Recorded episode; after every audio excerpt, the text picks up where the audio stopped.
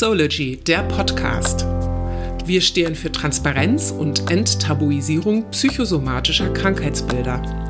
Mit diesem Podcast wollen wir Betroffenen, Angehörigen und Hilfeleistenden eine Stimme geben und auf psychische Erkrankungen aufmerksam machen. Hallo liebe Soology-Hörer, ich heiße euch herzlich willkommen bei einer neuen Folge. Ich bin Fine und heute habe ich wieder den Alex zu Gast. Das ist quasi ein Follow-up, denn wir hatten schon mal das Vergnügen, einen Podcast zusammen aufzunehmen zu, äh, zu dem Thema Autismus. Hallo Alex. Hallo Fine. Ja, vor ziemlich genau einem Jahr. Also Ach. fast eine Revival-Party. Ein Jahr ist das jetzt her. Ja, es ist total klasse, dass du gekommen bist, weil tatsächlich ähm, dein Podcast oder unser gemeinsamer Podcast äh, viel gehört wurde und wir sehr viel ähm, positives Feedback darauf auch bekommen haben. Was schön. Ähm, ja, da ist meine allererste Frage an dich, Alex. Mhm. Ähm, wie war so die Resonanz aus deinem Umfeld, aus deinem Freundeskreis und Bekanntenkreis äh, auf die Aufnahme? Spannende Frage. Ähm, auffallend positiv. Ähm, von zwei Freunden, äh, ganz spannend war die, äh, die konnten das, äh, äh, boah, fehlen mir gerade die Worte. Die, äh, vor allem das Schöne war, dass sie es so gut nebenbei hören konnten. Es war sehr angenehm für sie zu hören. Das fand ich ganz spannend. Also, dass sie wirklich das Feedback war, oh, mach mal mehr. Mhm. Gern und sozusagen auch sogar, egal über welches Thema. okay. Und dass sie meine Stimme sehr angenehm fanden. Das war auch noch sehr nett. Also ich muss auch erst sagen, und auch deine Art von, also die Art Fragen zu stellen, nicht zurückzuhalten, das Ganze nicht so zu übernehmen, äh, nicht wie eine Barbara Schöneberger, die dann die ganze Zeit nur über sich erzählt, ähm, was aber auch andere, ich habe auch mit Freunden darüber gesprochen bei Barbara Schöneberger, dass sie es bei der aber auch toll fanden. Äh, ja, also dass sie das, die Zusammenarbeit sehr genossen haben. Ich muss mal sagen, ich fand es extrem spannend, deine Lebensgeschichte ja. hier zu erfahren. Du hast uns ja in der ersten ja, Folge. Meine Freunde auch. Ja, du hast uns in der ersten Folge über dein Leben erzählt. Ähm, für alle, die es noch nicht gehört haben, hört euch besser, bevor ihr jetzt weiterhört, ähm, nochmal den Podcast ähm, Alex spricht über Autismus an. Denn da erzählt ähm, Alex, wie er aufgewachsen ist und wie er die Diagnose erst mit Mitte 30 Ende 30 bekommen hat, dass er Autismus hat. Und äh, wie 40. 40 fast sogar. Ich, okay, ja. wie skurril sein Leben verlaufen ist bis dahin und ähm, also mit Höhen und Tiefen und wirklich äh, sehr, sehr unterhaltsam. Aber ihr dürft natürlich auch jetzt weiterhören. also ich freue mich auch, dass, deine, dein, dass, dass das Feedback in dein, bei dir so positiv war und du dich deshalb nochmal hier hingesetzt hast und äh, wir hier nochmal aufnehmen. Das ähm, Gemeine ist natürlich, die Latte hängt jetzt hoch. Da habe ich tatsächlich ein ach, ach was, ach, ach, ach.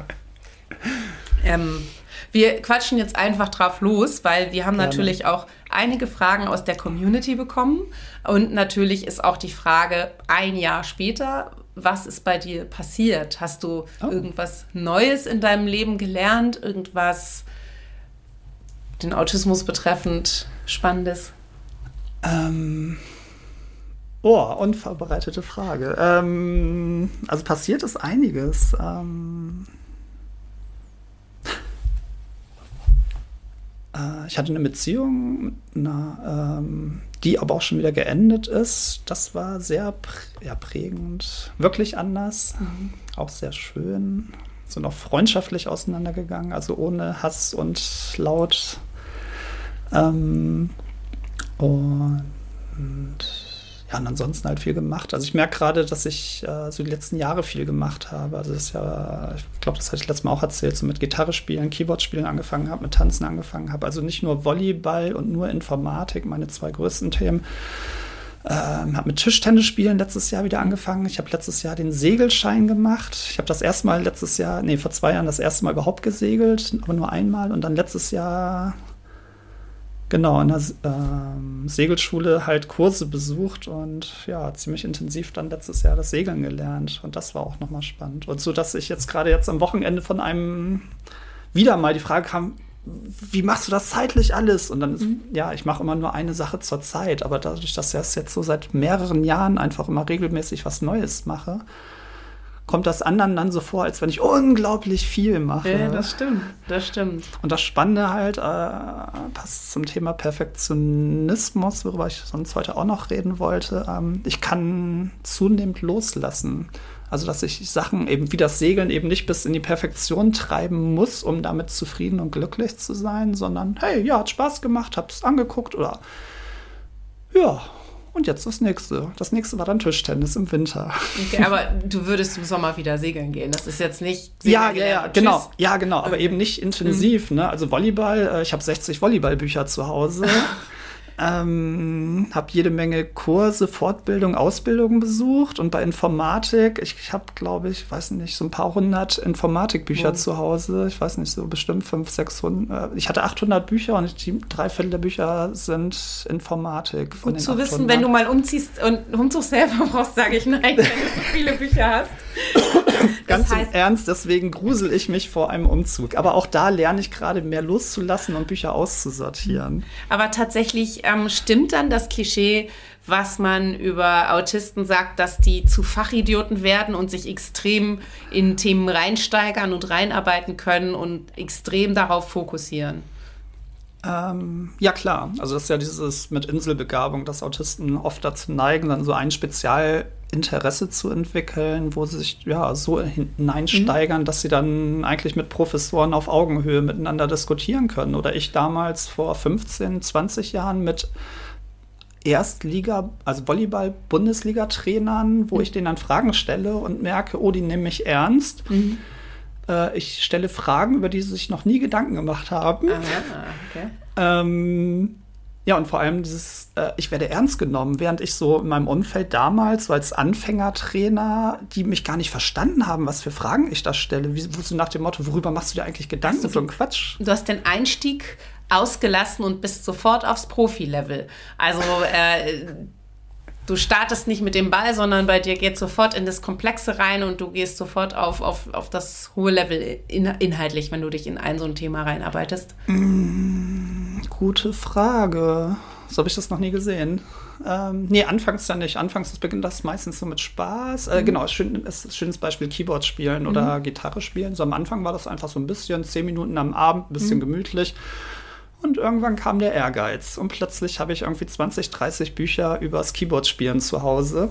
Mhm. Äh, habe mich mit Musiktheorie beschäftigt, äh, wie man, ja, und so weiter und so mhm. fort. Und, aber ich habe dann am Ende beim Keyboard-Spielen gemerkt, der Spaß ging verloren. Und zwar so sehr, dass äh, ich bis heute Schwierigkeiten habe, mich nochmal ans Keyboard zu setzen, was sehr schade ist. Also ich habe es da übertrieben und das tat mir nicht gut. Aber das ist auch eine interessante Erkenntnis. Ja. Vor allem auch, dass du immer wieder was Neues ausprobierst und nicht bis zum Exzess in genau. die Perfektion gehst, mm. sondern dann wieder was Neues startest, anstatt äh, da wirklich diese Inselbegabung derartig auszuleben. Also ja, schon. genau. Und das merke ich, tut mir gut. Und damit, ähm, ich hatte mir Notizen gemacht, die ich nicht in die Hand nehmen will. Äh, sonst würde ich 60 Minuten Monologvortrag halten. Machen wir nicht diesen auf den Tisch. Ah, mhm. danke. Mhm. Ähm, 60 Minuten Monologvortrag halten. Äh, Pareto, jetzt habe ich es mhm. wieder. Pareto-Prinzip. Mhm. Ähm, das hatte ich schon, ich glaube, vor 15 Jahren irgendwie im Studium das Wort gehört. Das lohnt sich mal wirklich bei Wikipedia mal einzugeben. Da geht es um in 20 Prozent der Zeit 80 Prozent der Aufgaben zu schaffen. So ein Thema gegen Perfektionismus, wenn man sich das vergegenwärtigt, so zum Beispiel ein Sprinter, wenn man am Anfang versucht, Sprinten oder Joggen zu lernen, oder überhaupt irgendein Thema versucht zu lernen, die größten Erkenntnisse kommen am Anfang. Man, also, dass man 80 Prozent des Hauptwissens oder des gesamten Wissens schafft, ist ziemlich leicht zu erreichen. Schwer sind die letzten 20 Prozent eines Themas. Also beim, genau, beim Sprinten, wenn man 100 Meter überhaupt schaffen will, dann fängt man wenn man ganz schlecht ist, mit 20 Sekunden auf 100 Metern an. Die Wahrscheinlichkeit, dass man es dann auf 16 Sekunden schafft, das kriegt man schnell hin. Man schafft auch noch 13 Sekunden. Und dann, ja, ab 12, 11, 10 Sekunden wird der Trainingsaufwand, ja, geht dann plötzlich auf Jahre. Man muss die Ernährung mhm. umstellen und so weiter. Also für die letzten Prozenten wird es richtig schwer. Ah, okay. Genau, und ich versuche, genau, wieder den Kreis zu kriegen. Mhm. Ähm, ich versuche zunehmend genau diese letzten 20 Prozent eben nicht anzugehen. Um dich nicht zu verbeißen in ein Thema und den Spaß nicht zu verlieren wie ja, bei der Gitarre. genau. Und deswegen ja. auch beim Segeln. Ich bin da einfach nur rangegangen. Ich wollte es einfach ausprobieren, wollte ein bisschen ja, segeln. Mhm. Habe mir jetzt eigentlich auch nur vorgenommen, in die Segelschule zu gehen und einfach ein bisschen rumzufahren. Wie bist du denn darauf gekommen, äh, auf dieses, äh, nicht, nicht das Pareto-Prinzip, sondern darauf, ähm, diese Perfektion wegzulassen? Ist, das, ist, ist dir die Erkenntnis einfach gekommen oder hast du es überdacht oder gelesen? Oder? Gute Frage. Also äh, ich weiß es nicht mehr genau. Ich weiß, dass ich irgendwann die Erkenntnis hatte, dass mir die Perfekt der, der Perfektionismus nicht gut tut. Es gab ganz sicher irgendein Erlebnis mhm. dazu, mhm. das mir aber gerade nicht einfällt.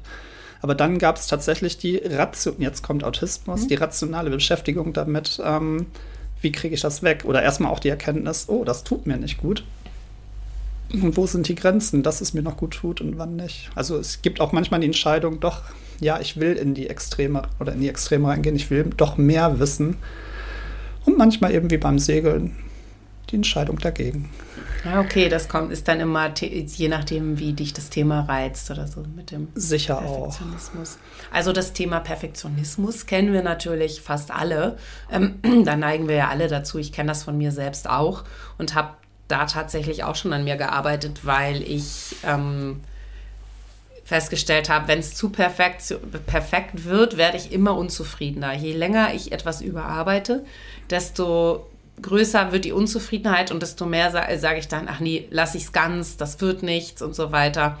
Und ähm, auch der Spaß, der dann natürlich flöten geht und etwas unperfekt zu lassen, nach dem Motto, wird schon so reichen, weil natürlich andere, wenn ich etwas veröffentliche oder so, andere den Anspruch gar nicht haben und dieses ähm, Unperfekte überhaupt nicht wahrnehmen, ähm, ist ja dann deutlich befriedigender. Also das nachvollziehen kann ich das auf jeden Fall. Aber es soll jetzt auch nicht um meinen Perfektionsdrang gehen, sondern heute geht es um dich, lieber Alex. Und ich werde dir noch ein paar weitere Fragen aus Gerne. unserer Community stellen. Gerne. Damit wir nicht zu sehr vom Thema abschweifen, was wir sowieso tun werden, aber lassen wir das. Ähm, hat sich bei dir irgendetwas im Leben verändert, dadurch, dass wir vor einem Jahr diesen Podcast aufgenommen haben?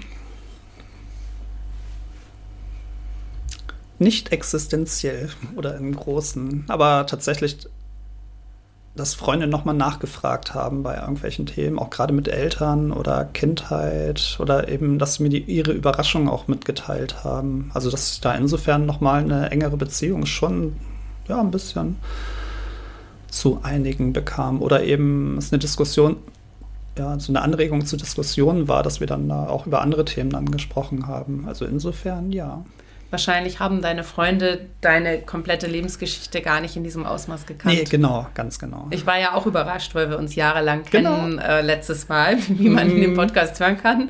Ähm, da, das kann ich total verstehen. Ne? Erspart es dir, ist jedem zu erzählen. Hört euch den Podcast an, dann wisst ihr Bescheid.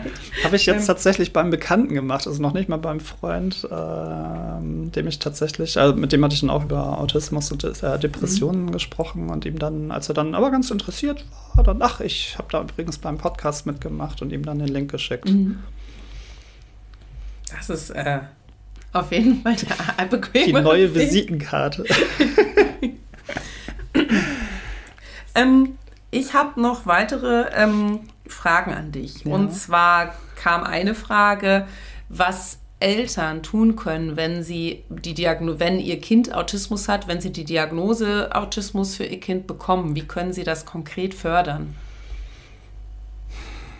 Fördern, unterstützen, ähm, vor Mobbing retten und ähnlichem. Ah, danke für die Ergänzung. Äh, ich wollte nämlich gerade sagen, oh, da bin ich ein schlechter Ratgeber. Ähm, mhm. mit, erst mit 40 äh, die Diagnose. Ich weiß, mein Vater sagt äh, damals, als er das dann das erste Mal hörte, ach, hätten wir das doch schon vorher gewusst. Mhm.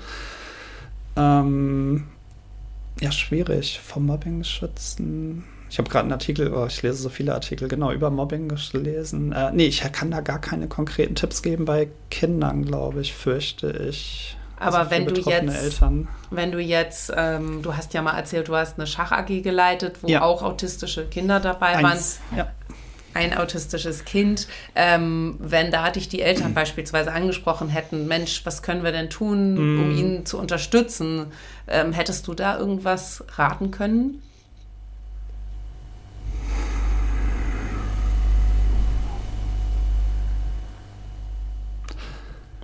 Glaube, mein Problem da ist, dass es mir leicht fällt im Einzelfall, wenn dann mhm. eine konkrete Frage kommt, mein Kind hat die und die Schwierigkeit, dann könnte ich da, glaube ich, leicht drauf eingehen. Und so ein allgemeines, hast du allgemein Tipps? Mhm. Als Volleyballtrainer kann ich sofort ba, ba, ba, ba, ba. ja, zum ähm, Fachthema. Genau, ja, zum genau. Fachthema mhm. und bei Informatik auch. Äh, mhm. ich will Informatiker werden. Was für Tipps hast du? Da könnte ich auch ba, ba, ba, ba stundenlang erzählen. und da komischerweise nicht. Ähm, das tatsächlich spannend, ich weiß nicht, ob ich das letzte Mal erzählt habe, während ich mich mit so vielen Themen so intensiv beschäftige, mit Autismus nicht.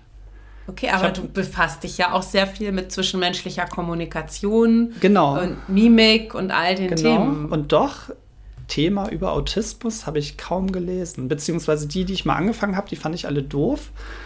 Ähm, habe gerade einen Film gesehen, der war großartig. Temple Grandin mit ähm, Claire Danes, die auch bei Romeo und Julia mit mhm. Leonardo DiCaprio mitgespielt hat. Der war super. Der, den gibt es gerade bei Sky im Jahr 2023. Ähm, ja, der war super. Ähm, also die hat halt auch riesige Probleme als Kind, kriegt die Diagnose dann, ach nee, die Diagnose kommt früh, aber die Förderer kommen erst spät. Mhm.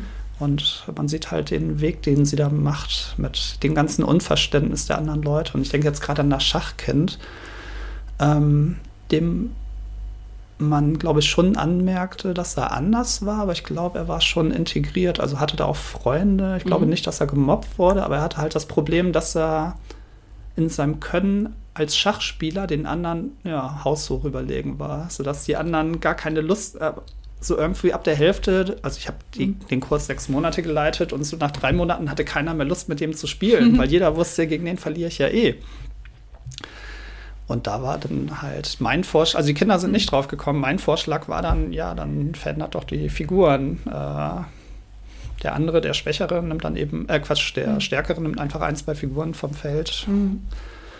Und plötzlich war es für beide wieder herausfordernd.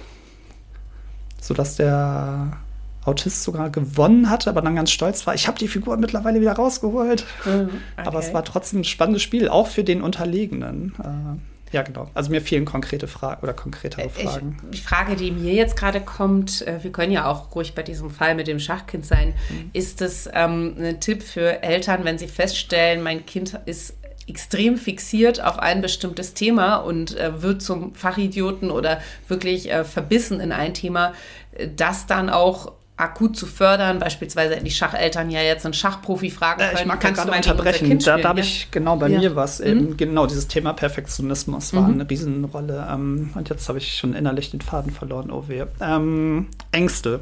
Mhm. Ich habe für mich gemerkt auch, dass äh, ich Angst hatte, nicht zu genügen, wenn ich das Thema nicht perfekt beherrsche. Anstatt mit der Angst umzugehen, zu lernen, mit der Angst umzugehen oder auch mit den Konsequenzen. Ähm, auf der Fahrt hierher ist mir ein Beispiel eingefallen von einer Freundin, die äh, die Mutter hatte ständig ähm, Aufträge an ihre Tochter, wie die Mutter will für zwei Wochen verreisen, also muss die, muss die Tochter auf den Hund der Mutter aufpassen. Mhm. Und also nur ein Beispiel von vielen, wo die Mutter das Kind, also das erwachsene 25-jährige Kind heranzog die Schwester von ihr hat sie nie belangt, sondern nur die eine Tochter. Und die Tochter hat dann überlegt, ähm, dann ziehe ich jetzt lieber nach München oder eben ganz weit weg oder am besten noch ins Ausland, um der Mutter zu entkommen. Anstatt, und jetzt kommt's, dieses Konfliktgespräch mit dieser Mutter mhm. zu führen, um das Nein-Sagen durchzukriegen und die Konsequenzen auszuhalten und auch die ganze Traurigkeit, wenn die Mutter wütend ist. Also sie nimmt lieber einen Riesenaufwand mit Umzug, neue Freunde, neuen Arbeitgebern auf, äh, nimmt sie lieber in Kauf, anstatt mit ihren Emotionen umzugehen. Das Weglaufen vor den eigenen Gefühlen. Genau, vor, vor dem, ja, vor der, vor der Verlustangst der mhm. Mutter. Wie wird die Mutter reagieren? Ja, wütend, enttäuscht, vorwurfsvoll, das waren ihre Ängste. Ähm, und mag ja auch sein, dass die Mutter sich abwendet oder auch nicht. Ähm, aber anstatt dann lieber ein paar Tage diesen Konflikt äh, durchzustehen irgendwie.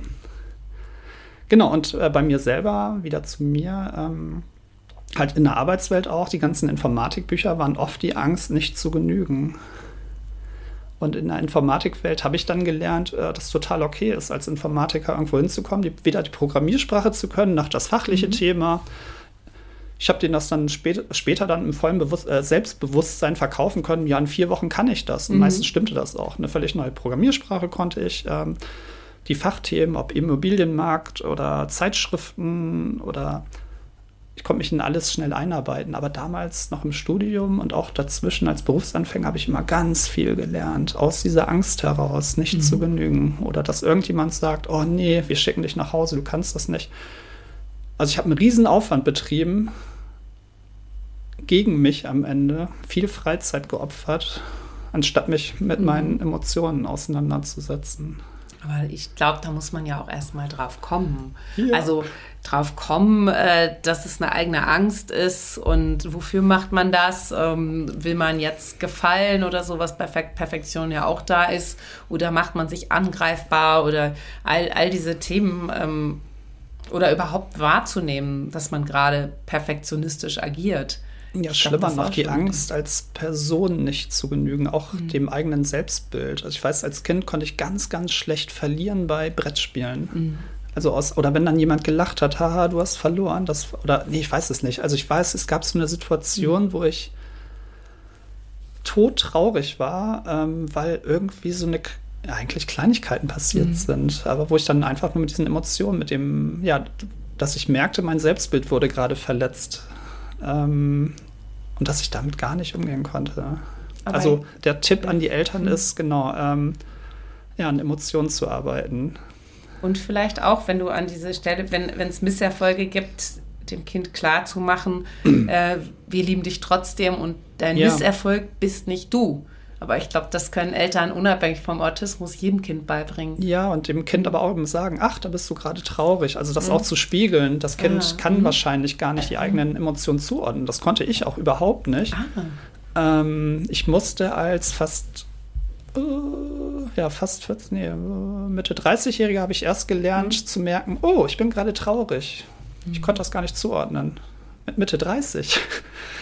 Das, ähm, ist, das ist auch gar nicht ungewöhnlich. Es gibt, ja? glaube ich, auch genug Nicht-Autisten, die gelernt haben, mhm. ihre, ihre Gefühle nicht ähm, zu benennen, sondern nur überhaupt wahrzunehmen, mhm. zuzulassen und sie überrollen, um sie bloß nicht zuzulassen. Also ich glaube, das ist so ein generelles Stimmt, Gesellschaftsproblem. Wobei ich auch schon mal hörte, dass jeder Mensch so ein bis zwei Emotionen hat, die er ganz schlecht vertragen kann, sodass wir uns oft darum bemühen, genau diese eine Emotion nicht aushalten zu müssen. Also wie die eine Freundin mit, den, mit der Angst und der Trauer mit der Mutter lieber in Kauf nimmt, umzuziehen, also riesen Aufwand zu betreiben, um dieses eine Gefühl nicht ertragen zu müssen, Traurigkeit. Und bei dir ist oder war es das Gefühl, nicht auszureichen, nicht genug vorbereitet zu Angst. sein und nicht genug zu wissen? Die Angst davor, die konkrete Angst vor dem. Ähm ja, es war nicht konkret, also ich habe es ja gar nicht bewusst wahrgenommen. Mhm. Es war es war ja auch normal und ich wusste auch immer, äh, der Lösungsansatz hat ja immer funktioniert. Wenn ich viel lerne, dann mhm. genüge ich ja. Aber immer mit der Angst, nicht zu genügen. Mhm. Ich weiß auch im Berufsleben bei meinem ersten Arbeitgeber,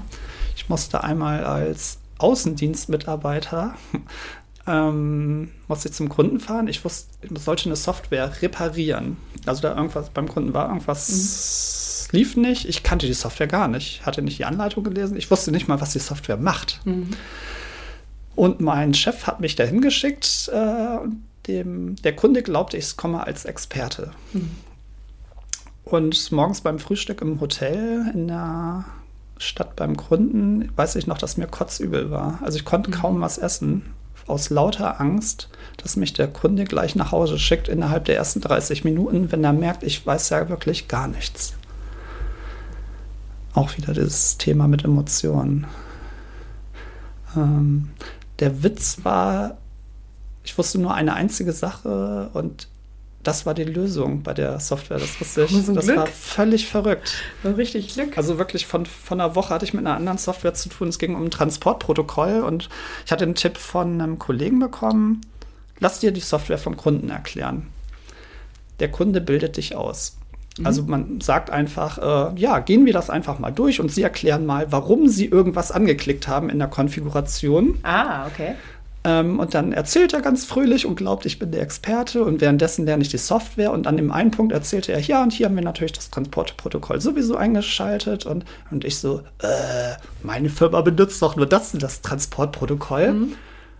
Ähm, kann das? Und, ja, und dann wurde dem erfahrenen ITler, ah ja, stimmt probiere ich mal eben aus. Und dann hat er das andere eingestellt. Und die hatten seit Wochen probiert, diese Software zum Laufen zu oh bringen. Oh die haben jetzt richtig viel Geld investiert, oh nein, um mich da kommen zu lassen. so eine Kleinigkeit.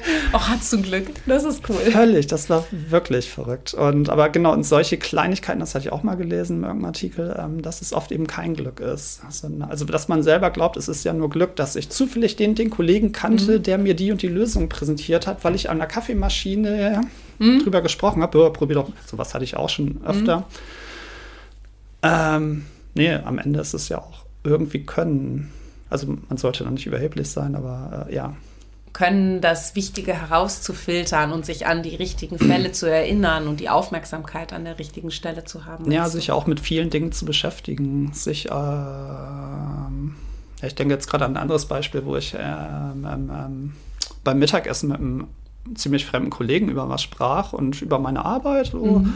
Und er dann so, ja, probier das doch mal so und so. Und ich so, boah, wie genial. und es war wirklich nur eine Kleinigkeit, es war wirklich nur ein Satz, den er mir gesagt hat. Und alle anderen haben mich dafür gefeiert.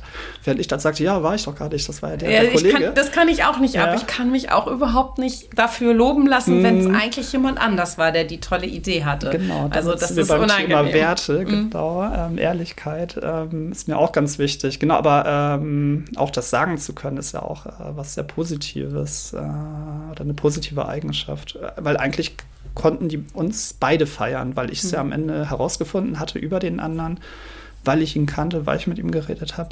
Und damit bin ich völlig von deiner Frage weg und habe keine Ahnung mehr, worüber wir eigentlich reden. das passiert in unserem Podcast ab und an, das ist völlig in Ordnung.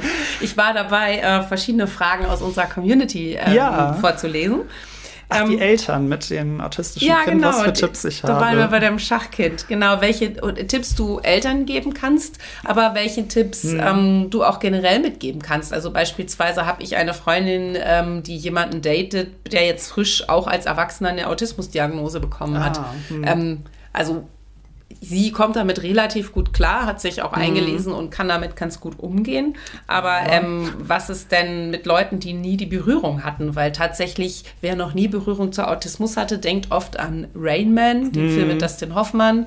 Ähm, oder die Älteren und Ja, genau. Oder ähm, wirklich auch an, an Menschen, es gibt viele mit Autismus, die sich gar nicht artikulieren können, also die wirklich noch andere Behinderungen dann richtig haben mhm. und gar nicht ähm, ja, ähm, weiß, was ich meine. Artikulieren kann. Ja, überhaupt, äh, überhaupt umgehen können mit anderen Menschen, die so einen starken Autismus haben oder eine, mhm. eine Form des Autismus, dass sie eben nicht. Ähm, Den scheinbar äh, auch jede Empathie ja. fehlt und dann völlig Regeln missachten ja. oder sich gar nicht in die Situation fügen können und eigentlich ihr Ding machen. Das zeigt der Film Temple Grandin sehr gut. Mhm. Ah, okay. Dann muss man ein Sky-Abo abschließen. ähm, die Frage dazu, genau. Nein, die, äh, ja, die, die Freundin. Diese, die, nein, die Frage dazu war eben einfach, äh, wenn man sich noch gar nicht mit Autismus auseinandergesetzt ja. hat. Es gibt ja verschiedene Abstufungen und Varianten mhm. von Autismus. Und die Form, die du hast, macht dich nicht äh, alltagsuntauglich in dem Sinne wie jetzt jemand, der sich gar nicht artikulieren kann und funktionaler Autismus. Funktionaler, okay. Also äh, du, weiß ich nicht. Äh, nein, es also, gibt ja funktionale. Ja, äh, ich meinte, du gehörst, du hast eine Form, du, du lebst alleine, du hast ein ja. Studium äh, hinter dir, mhm. äh, du, du bist ein quasi in dem Sinne normal äh, nach außen hin ich normaler kann selbstständig Ja, leben eben. und ziemlich unauffällig dabei Genau, ähm. genau eben. Es gibt Autismusformen, äh, wo es wirklich eine Schwerstbehinderung sein kann oder ja, gekoppelt ja. mit mhm. Schwerstbehinderung. Und ähm, schwierig ist es, denke ich, wenn man gar keinen Kontakt mit Autismus hatte, mhm. da dann eben auch den Unterschied zu sehen, dass, welche extremen Varianten es davon gibt. Ja, spannende, was ich immer wieder finde, und mir wird regelmäßig gesagt, sag das bloß nicht. Mhm. Jetzt kommt der Autismus, ich sag's deswegen doch. Ja. ähm, Autismus wirkt oft wie Soziopathen wirklich sind. Aha. ja, halt unempathisch, nicht auf, auf Leute zugehen, aber Soziopathen können das ja gerade so tun, als wären sie empathisch. Mhm. Also Narzissten und äh, Psychopathen, vor allem, mhm. vor allem Psychopathen. Ähm, das Witzige aber eben ist bei Autisten, sie wirken so, als wäre es ihnen alles egal. Es ist ihnen nicht egal, sie kriegen es ja nur nicht mit. Ähm, Kannst du davon mal Beispiele erzählen? Schönes Beispiel aus dem Film ähm, im Film Temple Grandin, und das kenne ich selber, ähm, passiert ist, dass sie ähm, offensichtlich von ihren Eltern beigebracht bekommen hat, immer wenn sie jemanden kennenlernt, die Hand auszustrecken, zu sagen, hallo, ich bin Temple Grandin, ich freue mich, Sie kennenzulernen. Mhm. Das sagt sie in einem so monotonen Tonfall und guckt sich wild dabei umher und man merkt, dass es ihr eigentlich scheißegal ist, wer da vor ihr mhm. steht und dass sie das wirklich nur auswendig gelernt hat. Es wirkt wirklich unempathisch. Sie kriegt gar nicht mit, wie das auf die anderen wirkt. Vielleicht sogar fast ironisch. Ja, genau. Und noch schlimmer, genau. Die mag mich ja gar nicht. Hm. Und schon wird sie abgestoßen innerlich von mhm. dem anderen. Also so kann es dann schnell passieren. Das allein bei einem Hallo. Ja, ein Hallo ist zwar nur ein paar ein kurzes Wort, ein paar Buchstaben, aber ob du jetzt ein Hallo strahlst, wie du es betonst, das hatte ich in der Trainerausbildung meiner ersten, wie man Hallo ja sagen kann. Hallo. Hallo. Hallo. Ähm, also, dass man es wirklich fast äh, angeekelt auch irgendwann sagen kann. Äh, genau. Spannend finde ich jetzt, ähm, ihr da draußen habt jetzt ja natürlich ja. nur die Tonspur. Ihr habt Alex Gesicht dazu nicht noch gesehen. Ah. Das macht natürlich auch noch ein bisschen was aus. Danke. Der Gesichtsausdruck. Genau, Klar. und Autisten können ja die Gesichter nicht erkennen, die Mimik dazu. Also, wenn sie jemandem die Hand geben und der andere wirkt angewidert, das kriegen die ja gar nicht mit. Also mittlerweile habe ich mir angewöhnt, äh, in die Gesichter zu gucken und kriege mit, wenn sich was verändert, sodass ich dann oft nachfrage, ist alles in Ordnung? Sodass ohne eben, habe, ekelst du dich von mir? ja, das ist. Äh, Sollte man vielleicht auch nicht fragen. Das ist auch so ein ungeschriebenes Gesetz, was Autisten dann auch nicht kennen. So, damit bin ich wieder bei, ähm, sie brauchen von außen die Erklärung, was in dem anderen vor sich geht. Also die Emotionen mhm. sind da, wenn praktisch die Eltern dem Kind dann erklären, ähm, wenn du es so und so sagst, fürchtet sich der andere vor dir oder kann mhm. der äh, aus den, den Gründen Ekel hervorrufen. Die Emotionen begreifen sie. Mhm. Die sind ja da. Mhm. Sie können sich dann, wenn, wenn man es ihnen rational erklärt, auch, also zumindest ich kann das, mich dann auch hineinfühlen. Ich weiß das mhm. auch von anderen Autisten. Ähm,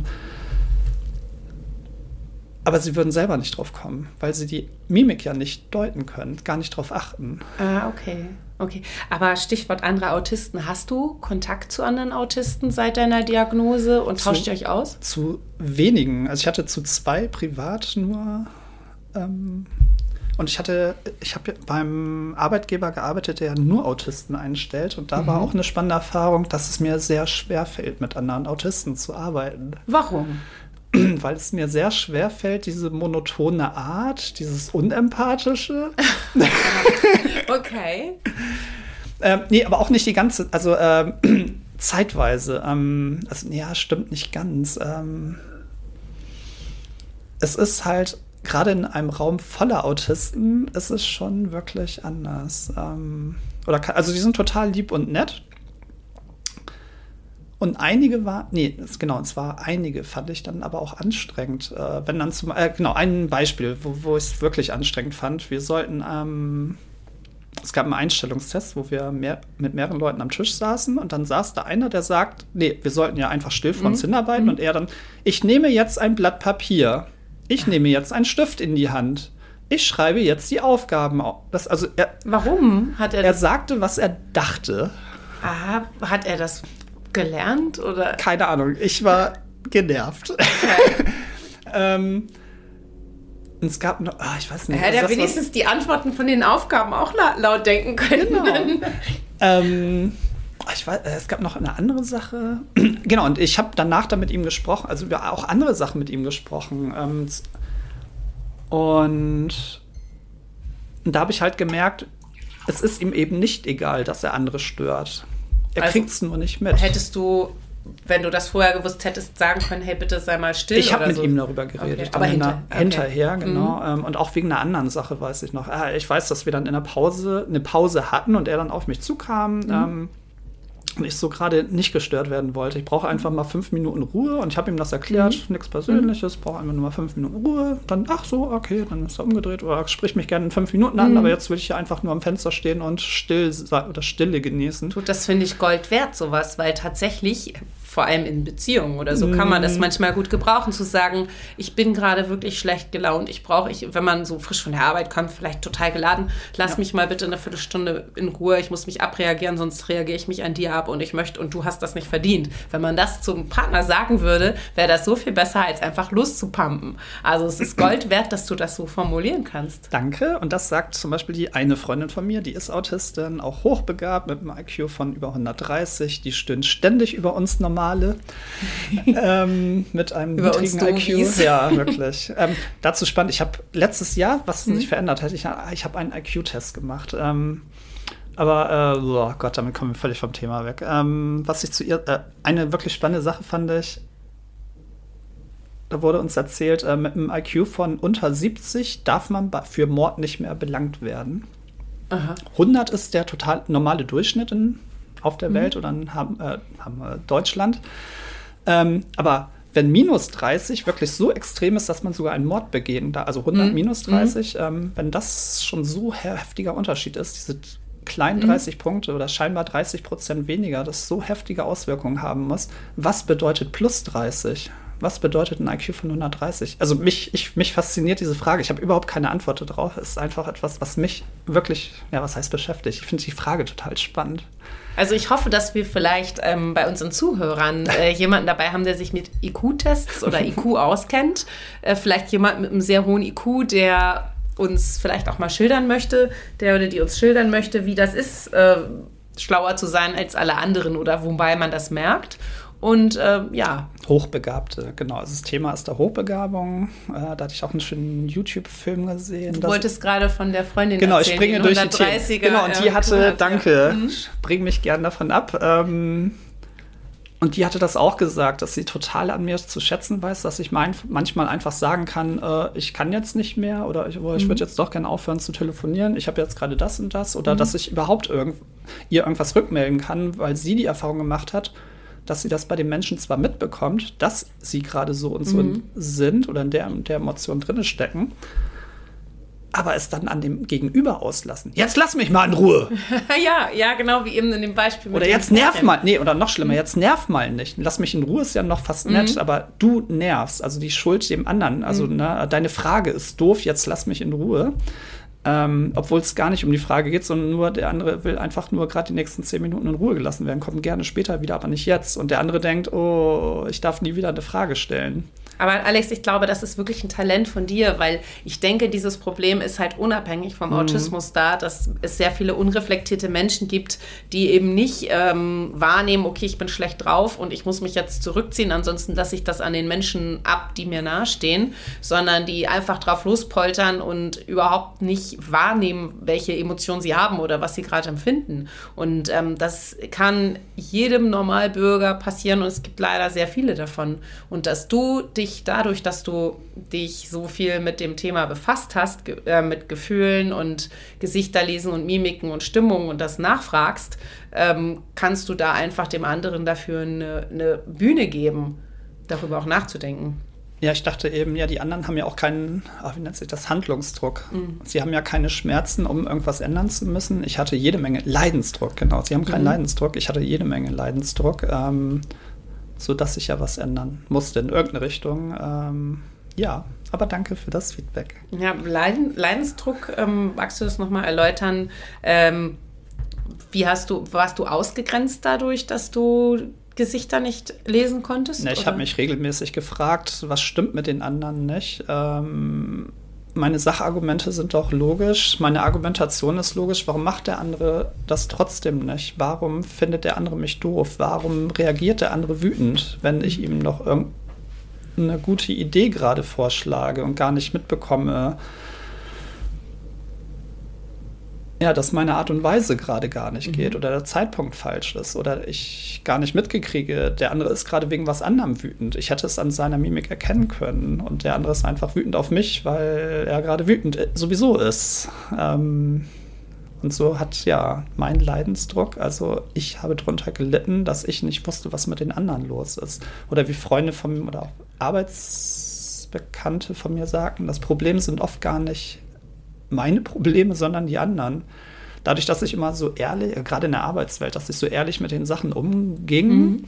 und trotzdem viele Probleme hatte, dadurch ähm, hatten, glaube ich, zwei Arbeitskollegen wirklich mal gesagt, eigentlich lebst du so in der idealen Welt, in der wir alle leben wollen würden. Mhm. So ohne Lügen, alles ganz ehrlich, alle ja, irgendwie respektvoll dem anderen sagen. Aber ja, so ist die Welt nicht. Manchmal reagieren Leute eben irgendwie trotzdem gereizt wegen mhm. irgendwas. Und jetzt habe ich vergessen, worauf ich hinaus wollte. Da kann, du beantwortest gerade, das ist jetzt aber abgefahren, du beantwortest gerade die nächste Frage, die ich dir stellen wollte, cool. ohne sie zu kennen. Ich wollte dich nämlich fragen, ob, ähm, ob es auch Vorteile mit deinem Autismus mhm. gibt, beziehungsweise ob dein Autismus auch eine Art Superkraft ist für dich. Und zwar nicht, dass du diese Frage vorgeahnt hast und schon beantwortet hast, sondern... Ähm, ich frage mich gerade, habe ich das? Äh, ja, äh, ja, du hast dich schon ein bisschen beantwortet, dadurch, dass du mit deiner Art, äh, du hast doch gerade erzählt, dass du mit deiner Art quasi in einer Idealwelt lebst. Das ah. könnte ja schon eine Art Superkraft sein. Wäre ich nicht von allein drauf gekommen. Spannend. Ja, aber hast du sonst noch ähm, Ideen, wo der Autismus für dich ein großer Vorteil ist?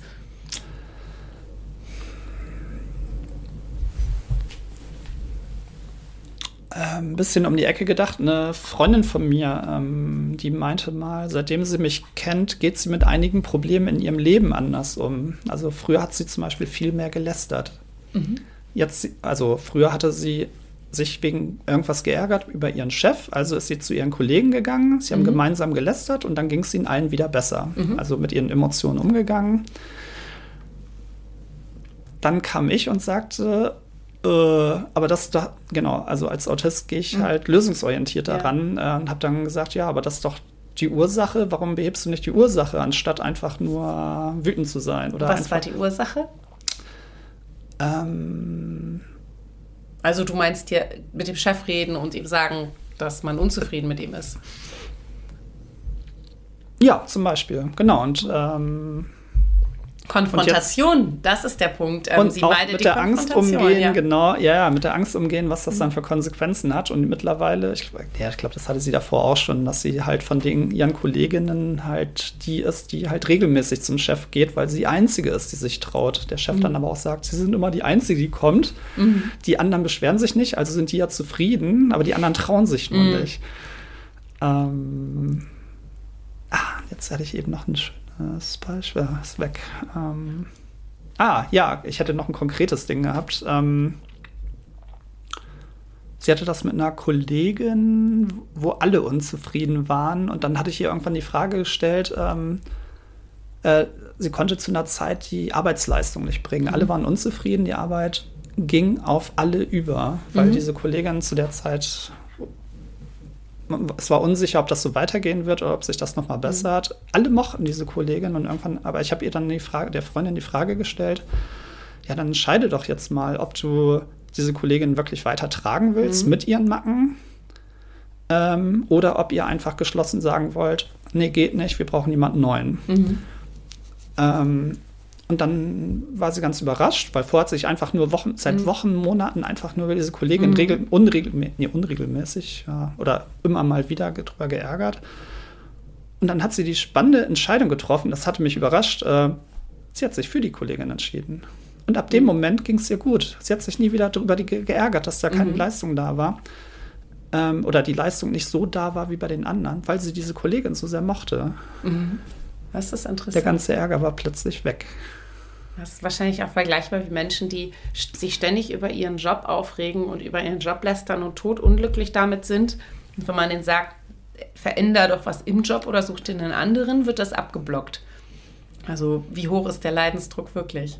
Aber das ähm, Interessante und deine Superkraft ist offensichtlich, dass du einen anderen Blickwinkel aufs Leben hast und dadurch den Leuten komplett andere Fragen stellst, die sie in eine neue Richtung des Denkens bringt.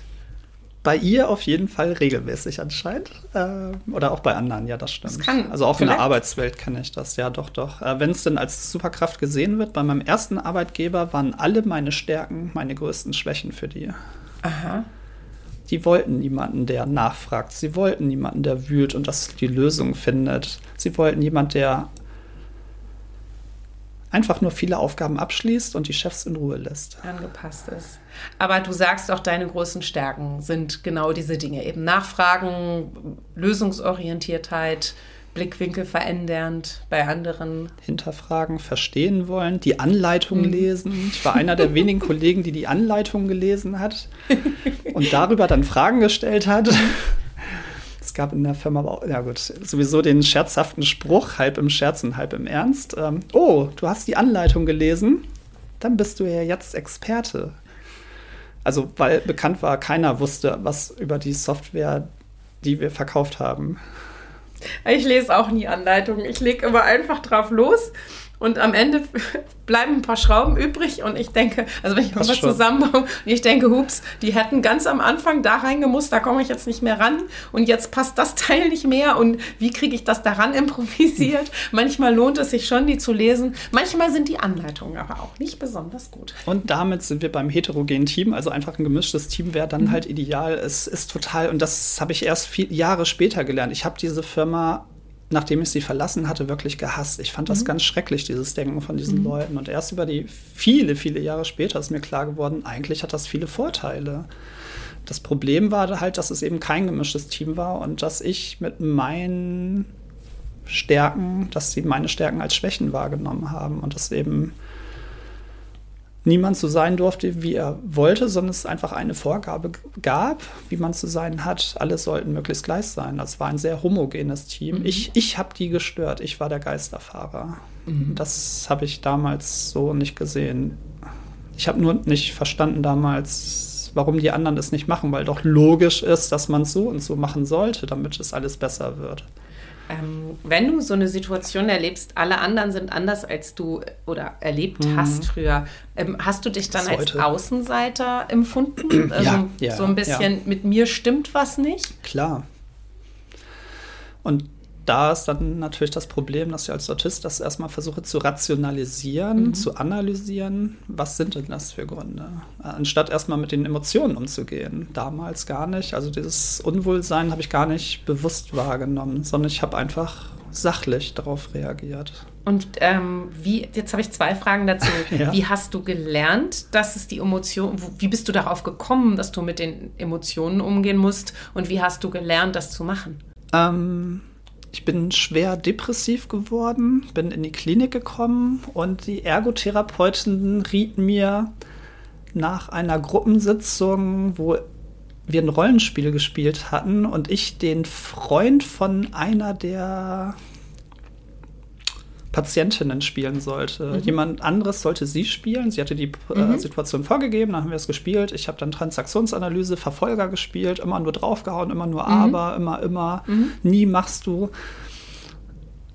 Die Patientin saß da, in, als ich mich, äh, das Spiel war dann vorbei nach fünf Minuten, ich habe mich umgedreht und die saß da in Tränen. Ja, Oh. genau so ist mein Freund.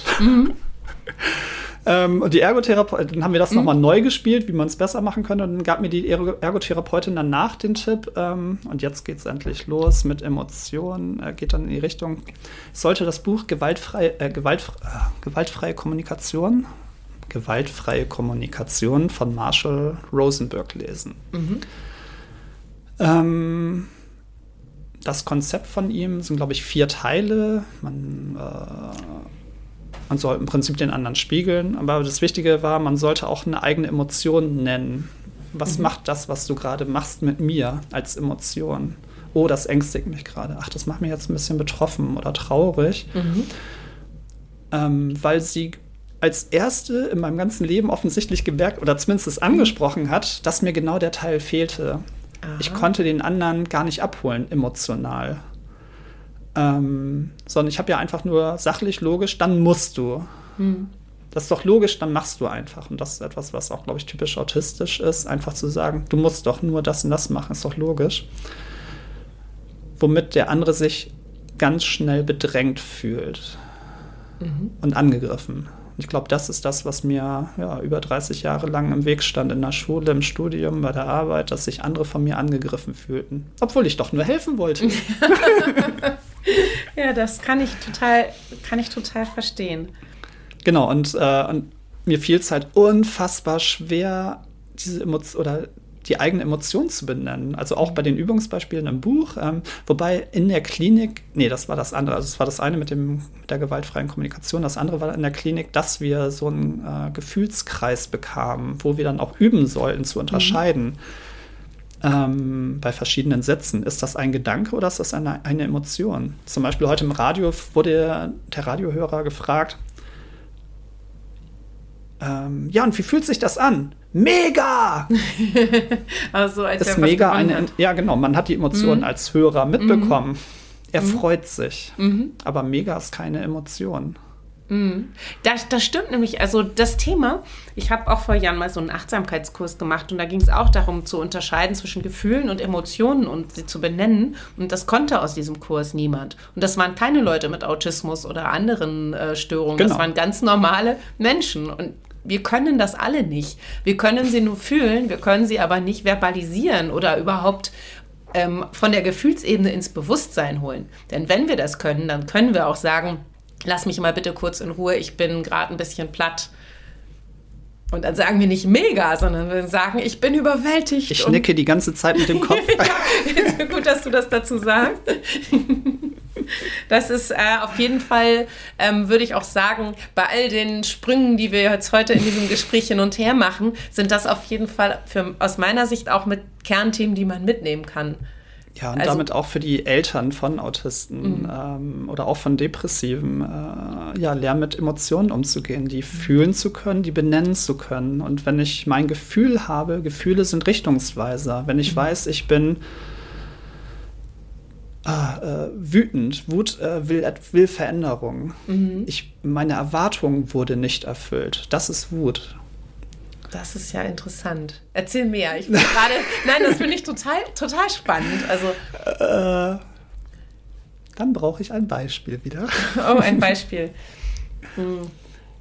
Nein, überhaupt äh, Wut. Das, äh, nein, jetzt auch das Beispiel, die Emotion mhm. Wut möchte Veränderung. Wenn ich Wut wahrnehme und, äh, und merke, sie kommt von einer Enttäuschung, muss muss ich das irgendwo hin kanalisieren, um diese Wut abzulassen? Wut, äh, also Wut, äh, das Tolle an der Wut ist, sie bringt einen ins Handeln. Deswegen mhm. sind impulsive Menschen schnell wütend. Impulsive Menschen mögen ins Handeln mhm. zu kommen. Ich als sachlicher Mensch mag erstmal mich in die Ecke setzen, in Ruhe gelassen werden und drüber nachdenken. Aha. Äh, ich will nicht gleich handeln, ich will es ja richtig machen. Ich will ja nicht, dass es nochmal schief geht. Ähm, bin dann erstmal zwei Wochen in meinem stillen Kämmerlein, um drüber nachzudenken, während der impulsive Mensch sehr viel Energie spart und einfach mal macht.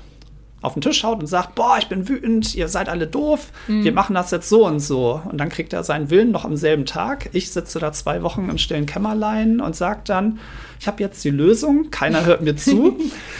ähm, ja. Äh, ich bin ein impulsiver Mensch und kann dir sagen, ist es auch nicht immer sehr gut, impulsiv zu sein, Klar. weil es erst handeln und dann denken nicht unbedingt so die ähm, lebensbereichernde Reihenfolge ist. Ich kenne das vom Inlineskaten. Mhm. Ich habe Leute kennengelernt, äh, es gab so das äh, mit Inline-Skates über eine Mauer springen und einige gucken, sind erst vorher zu der Mauer gefahren, um zu gucken, was dahinter ist. Mhm. Andere sind erst mal drüber gesprungen, um zu gucken, während des Fluges zu sehen, was dahinter ist. Also wenn das ein schönes, ist ein schönes Bildnis und ja. ich bin auf jeden Fall erstmal drauf los, erstmal machen und dann gucken, oh, das funktioniert so nicht. Also das auf jeden Fall.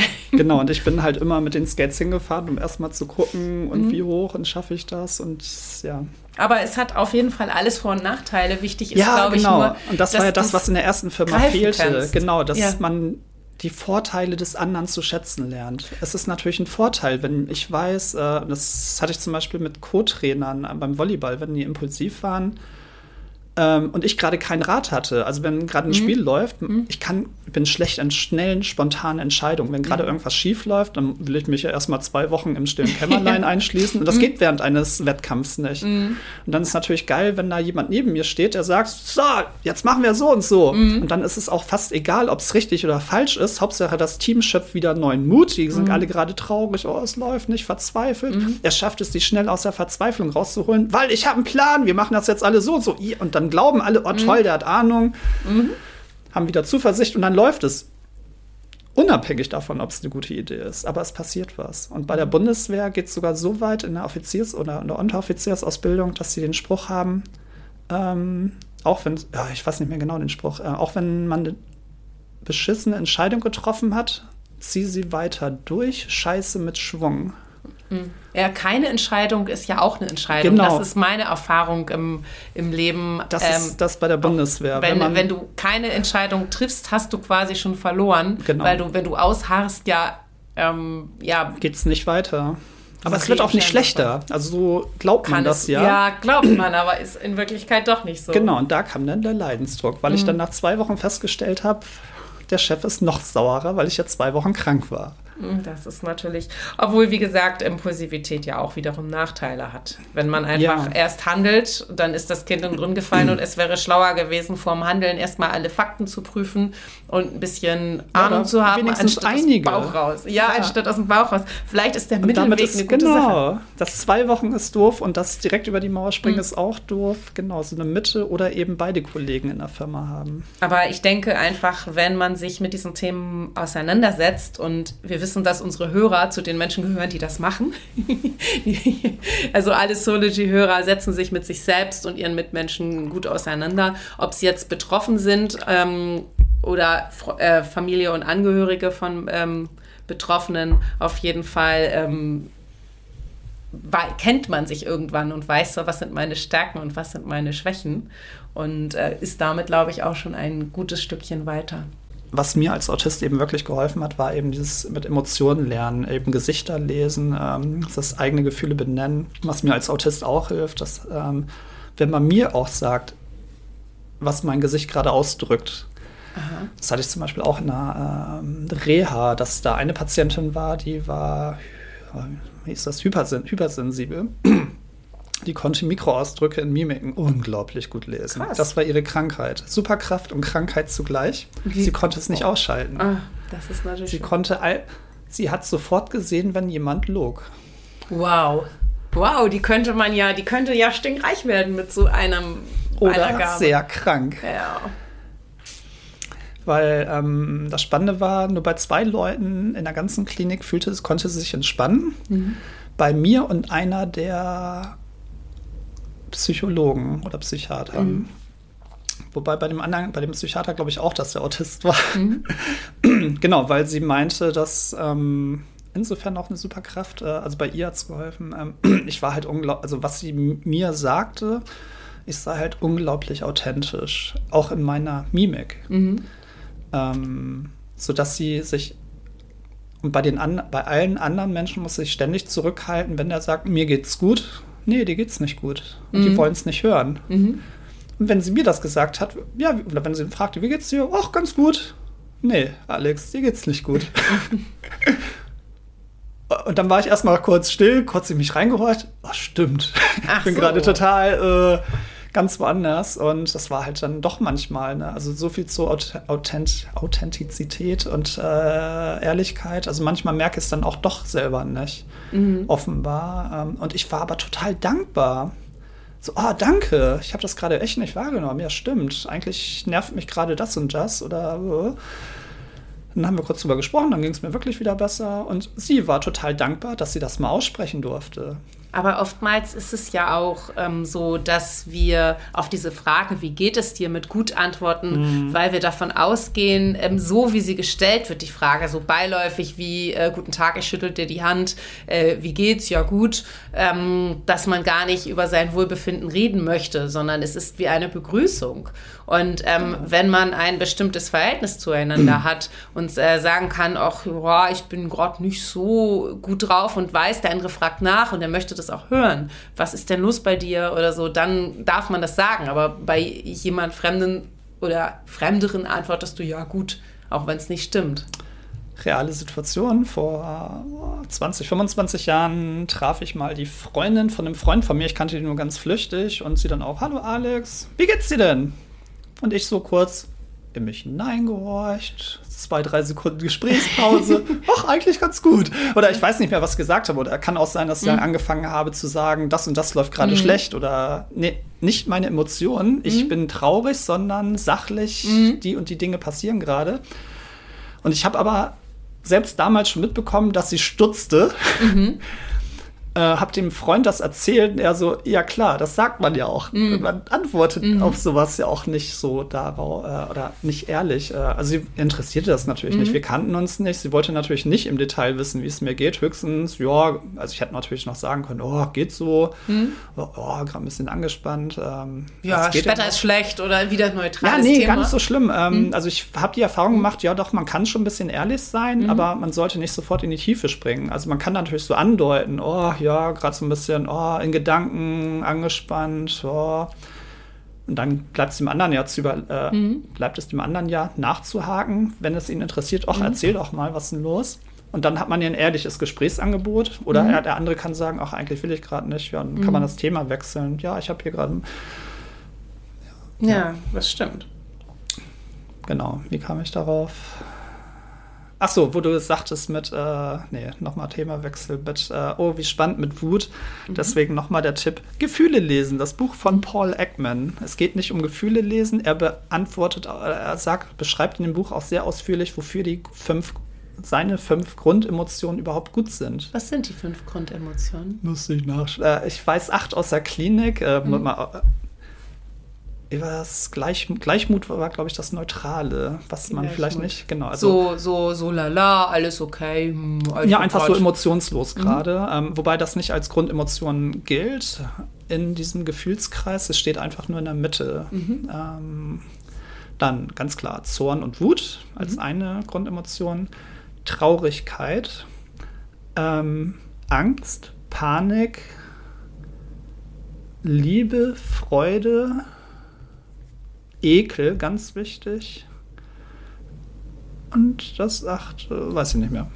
Das ist lustig. Ich, ähm, der habe jetzt im Kopf diesen Animationsfilm, der vor ein paar, paar, Jahren rausgekommen ist. Du lachst schon, du weißt, welchen ich meine. ähm, ich überlege gerade, wie heißt der nochmal? Ich fand den Sprung so witzig. Lustiger ja, Animationsfilm. Ja, aber in diesem Animationsfilm ja. ähm, äh, sind kleine Figürchen. Jede Figur ist äh, in dem Kopf von einem Teenager. Ein, ah. da, da, ist so ein kleiner roter, das ist die Wut. Ja. Dann gibt es gibt's Ekel, das ist ähm, so, ein, so ein grünes Männchen. Und dann gibt es Joy, die Freude, die da irgendwie so die Anleiterin ist und die ganze Zeit fröhlich rumspringt. Und dann gibt es noch so einen kleinen deprimierten blauen. Ähm, Ach stimmt, ich und glaube, eine geht verloren, war das so? Ja, genau, genau. Die erleben so ein Abenteuer in diesem Teenager. Ähm, Inside, glaube ich, heißt der äh, auf, auf, Englisch. Aber ich fand diesen Film extrem, extrem spannend irgendwie. Auch so, wie sich diese Gefühle aufbauen und wie die lernen. Also in diesem, in, der Plot ist, die lernen miteinander zu kooperieren und nicht gegeneinander gegenzusteuern und sich gegenseitig zu manipulieren, sondern dass sie als Team arbeiten können. Das ist so ein bisschen so das, das Ergebnis dieses Films. Das Aber spannend. Ja. Wenn du das gerade aufzähltest, hatte ich die ganze Zeit diese kleinen Figürchen äh, vor meinem inneren Auge. Und dann ist ja ganz klar, dass das auch ein Tipp ist, an Eltern von Autisten sowas zu gucken, weil dann kann man ja auch als Kind genau diese Zeichentrickfiguren benennen. Bei mir ist Joy gerade ganz doll. Dann mhm. hat man das ja auch bildlich vor Augen. Mhm. Genau, bei Temple Grandin, die formuliert es auch so, dass sie eben alles bildlich vor Augen hat so alles Geschriebene und so ist gar nicht ihr Ding, auch nicht mhm. Mathematik, aber sie kann sich bildlich alles vorstellen. Und da wird dann so ein Zeichentrickfilm natürlich helfen. Das hört sich richtig gut an. Klar, auch wer um von den, dann könnte man ja als Eltern oder als Mutter mhm. dann auch fragen, so, welche von den fünf Figuren ist denn gerade so am präsentesten? Ja, mhm. Joy! ja, genau. Oder, oder der, ich weiß nicht mehr, wie der Blaue heißt, der Deprimierte. Ja. Ekel. Und dann gab es noch, Angst gab es auch, genau. Ah. Angst gab es auch, das ist so ein länglicher. Es sind fünf, genau. Dann sind das ja tatsächlich die Grundgefühle. Äh, Ja, spannend. Aber ich sehe, du hast hier auf unserem Tisch das Buch Gefühle lesen von dem Paul Ekman mitgebracht. Genau. Äh, ich hatte mir nämlich nach dem letzten Mal noch, ich weiß gar nicht mehr, wie ich drauf kam, ähm, kurz überlegen. Ach doch, zwei Freunde von mir äh, zum Thema Autismus. Bei denen hatte ich den Verdacht, dass sie Autisten sind. Mhm. Und in dem Buch am Ende sind äh, 15 Fotos wo eine Frau Emotionen nachstellt. Also sie ist Schauspielerin, also in Wirklichkeit mhm. ist sie die Tochter des Autors. sie ist selber mittlerweile Psychologin, macht die Arbeit ihres Vaters weiter. Ähm, man kann dann Test, ups, einen Test machen. Man soll das Bild zweimal angucken, einmal nur eine Sekunde lang. Und Bilder von Gesichtern. Gesichtern, von Emotionen. Mhm. Ähm, und man soll idealerweise, wenn man das Buch anfängt, einmal diesen Test selber machen, gucken, mhm. diese 15 Emotionen angucken, aufschreiben. Mhm. Eben am Anfang hat man nur eine Sekunde Zeit, eben Mikroausdruck. In der Realität wäre ein ganz kurzer Gesichtsausdruck und dann ist er wieder weg. Wenn ich dir irgendwas Spontanes erzähle, mhm. dann lachst du vielleicht oder bist angeekelt oder weiß ich nicht. Und in dem Moment wird ein Foto geschossen. Mhm. Und dann wird das jemand anderen gezeigt, eine Sekunde, und soll dann sagen, welche Emotionen siehst du. Danach hat man noch mal Zeit, sich das länger anzugucken, um zu gucken, ob man zu einer anderen Entscheidung kommt. Das Spannende war, dass äh, die beiden Freunde bei einem Bild völlig daneben griffen. Und da hatte ich mir dann überlegt, auch zu einer Frage, glaube ich, vom letzten Mal, was macht das so mit Autisten oder welche Schwierigkeiten hat man so als Autist? Ja, mhm. und wenn man, ja, okay, ich zeig dir mal Aber ein Bild. ich wollte noch erst fragen, ja? du hast gesagt, es sind 15 verschiedene Mimiken und Gesichtsausdrücke ja. darin. Ähm, als du das das erste Mal gemacht hast, bei wie vielen Bildern lagst du ungefähr daneben oder konntest du es gar nicht greifen? Ähm Oh, bei vielen war ich wirklich nicht gut oder ich äh, selbst als ich viel Zeit hatte, ich konnte das die Emotionen gar nicht benennen. Ich sah, dass die Mimik sehr, also dass das Gesicht deutlich anders war als ein neutrales Gesicht von ihr. Und das habe ich heute auch noch. Deswegen frage ich ja dann oft, oh, deine Mimik hat sich gerade verändert, ist alles okay? Mhm. Ich kann dann gar nicht zuordnen, ist das gerade Angst, Ekel, irgendwas? Ähm, aber ich sehe mittlerweile, es hat sich was verändert. Mhm. Was, und das alleine hilft mir schon. Und damals war ich wirklich schlecht. Und das Spannende war, nachdem ich mit dem Buch durch war, konnte ich alle 15 ziemlich locker erkennen. Warum? Weil, und jetzt das ist das Schöne an dem Buch, ähm, es ist leicht geschrieben und er erzählt einem wirklich das Werkzeug, wo man wirklich an, bei jeder Mimik drauf achten muss, an die Augenbrauen, ähm, mhm. Augenbrauen, Augen, Nase, Mundwinkel. Also er beschreibt das, ja, technisch könnte abschreckend wirken. Also detailliert kann man mhm. das lernen. Rational. Rational. Also mit einer wirklich guten Anleitung, aber alles wirklich leicht beschrieben. Also so auf dem Niveau von Friedemann Schulz von Thun, falls, mhm. man, da, äh, falls man da schon Bücher von kennt. Das ist ja auch sehr leicht und locker mhm. geschrieben. Also ist kein Fachbuch, wo man irgendwie mit Fremdwörtern beworfen wird. Er, der Autor beschreibt auch viele Situationen aus seinem Leben. Ähm, ich überlege gerade, ob ich die eine erzählen soll oder wieder mit dich wieder. Ja, wir spoilern das Buch zu sehr, aber wenn das jetzt eine Buchempfehlung für ähm, Menschen, äh, für Angehörigen von Autisten oder für Menschen, die den Verdacht haben, dass sie Autisten sind, dann wollen wir natürlich nicht verraten zu sehr, was, was in diesem Buch passiert und den Plot erzählen. Ähm, ja, es sind halt viele. Geschichten. Es ist nicht eine Geschichte, die durchgängig mhm. ist. Äh, es ist ein Fachbuch, aber mhm. eben leicht zu lesen. Genau, und ich hatte mir überlegt, äh, mit Fine, genau, ihr vor allem dieses eine Bild zu zeigen, dass ich, wo ich wirklich bei den zwei Freunden gestützt habe und mhm. auch dann mal zu gucken, ob Fine das hinbekommt. Und ihr dann auch zu sagen, welche Vermutung ich habe, welche Schwierigkeiten diese Freunde von mir dann haben, wenn Aha. sie diese Emotionen nicht erkennen oder bin, falsch interpretieren. Ich bin sehr gespannt. Okay, dann du hast eine Sekunde Zeit. Ich mhm. halte das mal eine Sekunde hin. Ja. Okay. Also das Mädchen hat die Augenbrauen etwas runter. Ich muss euch jetzt ein bisschen das Bild beschreiben. So ein bisschen, also sie. Der, der, Schreib doch erstmal, was du. okay, die Emotionen und dann darfst du das Bild gleich länger sehen. Und dann ähm, erklärst du es mit dem länger sehen. Entweder Skepsis oder eine ähm, eher so dieses, das kann derjenige doch jetzt nicht ernst meint, aber ein bisschen belustigt. Also nicht so bierernst, sondern so ein bisschen amüsiert aber auch irritiert. Also die Mundwinkel sind so ein bisschen hochgezogen, was eher für, ähm, was ich dann als, als äh, nicht so ernst nehmend wahrnehme, aber die Augen gucken sehr skeptisch und sehr irritiert und verwundert und ja, so nehme ich das wahr. Und ich bin total baff, dass du, sie hat wirklich, ich habe das Buch, dieses Bild nur wirklich eine Sekunde hingehalten und dass sie so detailliert das beschreibt. Ich könnte das nicht. Ich mhm. könnte grob beschreiben, die Emotionen vielleicht, aber nicht die Augenbrauen, Augen, Nase. Nase habe ich nicht drauf geguckt. Ja, aber es war sehr detailliert mhm. und was. Gut, jetzt mhm. kann Fine länger drauf gucken und mhm. euch das mal beschreiben, was sie da im Detail sieht. Also sie Sie schmunzelt ein bisschen, also ist schon ein leichtes Lächeln, aber da man diese Person nicht kennt und es nur ein Bild ist und sie sich nicht bewegt, kann man natürlich nicht sagen, ob sie immer so guckt, ne? vom Mund her. Ähm, der wirkt also ein leichtes Lächeln, aber die Augenbrauen sind so leicht runtergezogen. Nicht so stark, wie man guckt, wenn man zornig ist und ähm, so, dass man schon Falten zwischen den Augenbrauen hat, sondern nur so ein bisschen runtergezogen. Und ähm, in den Augen ist irgendwie so ein schelmischer Glanz. So kann ich das beschreiben. Die, die hat so ein, so, ein, so ein bisschen schelmisch guckt sie, aber tatsächlich sagt sie aus, äh, jetzt ernsthaft, das, das ist deine Antwort darauf? Oder, oh nee, echt, was? Aber nicht, nicht so böse, sondern eher so belustigend schon auch, ja. Hier noch als Tipp, hm? die Augenbrauen, hier sieht man die Schatten von den, also die Augen gehen schon richtig runter. Nämlich, ähm, genau, ähm, ein paar Seiten weiter ist dann die Auflösung. Und der Autor sagt dann, extrem kontrollierter oder sehr schwach ausgeprägter Zorn, auch Entschlossenheit. Er sagt auch selber, dass man da nicht ganz sicher sein kann, weil es da ja ein bisschen widersprüchlich ist.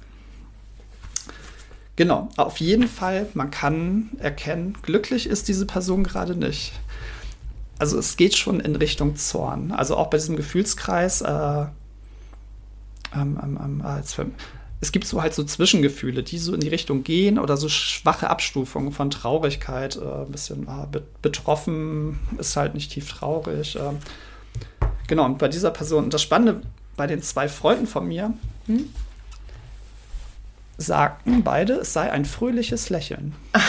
okay, nein, das, das war kein fröhliches Lächeln. Das war ein eher eingefrorenes Lächeln auf dem genau. Mund. Und stell dir jetzt vor, ich habe dir irgendwas gesagt, du reagierst so und ich denke, du bist gerade fröhlich und mir wohlwollend zugewandt. oh nein, oh nein. Und das war der Grund, warum ich dieses Buch mitgebracht mhm. habe, damit du dich oder man sich da reinfühlen kann in den Autisten. Was bedeutet das jetzt eigentlich in einer Gesprächssituation? Mhm. Du bist jetzt gerade mindestens skeptisch eventuell schon genervt oder doch ein bisschen zornig über was auch immer ich gerade gesagt habe. Mhm. Und ich denke, alles ist toll. Die Mundwinkel gucken mich. doch hoch.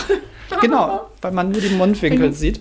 Und Autisten neigen dazu, eben nur Münder anzugucken, mhm. statt in die Augen und ins Gesicht, damit sie die Sprache besser verstehen. Autisten wollen ja, ich glaube, das hatte ich letztes Mal auch schon erzählt, vor allem ähm, das Verbale besser verstehen. Deswegen gucken sie dann auf den Mund und während er sich bewegt, aber ich kriege dann die ganze Mimik nicht mit. Genau, und bei den beiden Freunden ist das halt heftig, äh, dass sie regelmäßig in Situationen geraten, wo sie mir dann irgendwas erzählen und ich aus ihrer Erzählung merke, boah, der andere muss stinksauer sein. Mhm. Und sie wissen es nicht. Die kriegen das erst mit und äh, weil ich mich dann in den anderen hineinversetzen kann oder mhm. dass sie dann wirklich glauben, ja, der, der war, äh, die fanden das toll und sie das dann auch mhm. sachlich nachfragen kann, woran, woran siehst du das denn? Ja, niemand hat sich beschwert. Ah, okay, das ist ja auch immer toll. wie, wie im Job der Chef, wenn keiner sich beschwert, sind alle happy. Aber mal eine Frage, hast du die beiden denn dann auch zu einem Test schicken, äh, ähm, geschickt, äh, dass die mal abchecken lassen, ob sie Autisten sind? Na, ich habe es den beiden angeraten. Mhm. Ähm, der eine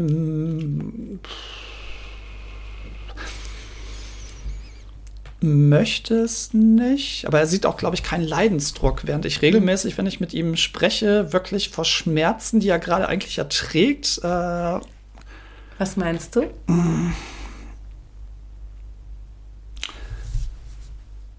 Ich habe gemerkt, dass mir manche Gesprächsthemen mit ihm mittlerweile wirklich mehr Schmerzen verursachen als ihm selber, weil ich denke, oh mein Gott, wo steckst du gerade in einer extremen Situation drin und er merkt das gar nicht. Okay. Also er hat keinen Leidensdruck und ohne Leidensdruck will er natürlich auch nichts ändern. Also hat er so eine Art Ignoranz, weil er ganz viel nicht wahrnimmt. Das habe ich ihm neulich vorgeworfen. Okay. Ist wahrscheinlich, und er hat auch nicht in seinem Umfeld bemerkt, dass er vielleicht Leute sich distanzieren oder so. Er hat einen sehr kleinen Freundeskreis, sodass er das da vielleicht auch nicht so mitbekommt. Mhm. Aber ja, bei der Arbeit ist er halt auch erfolgreich. Also da mhm. läuft's alles und ja.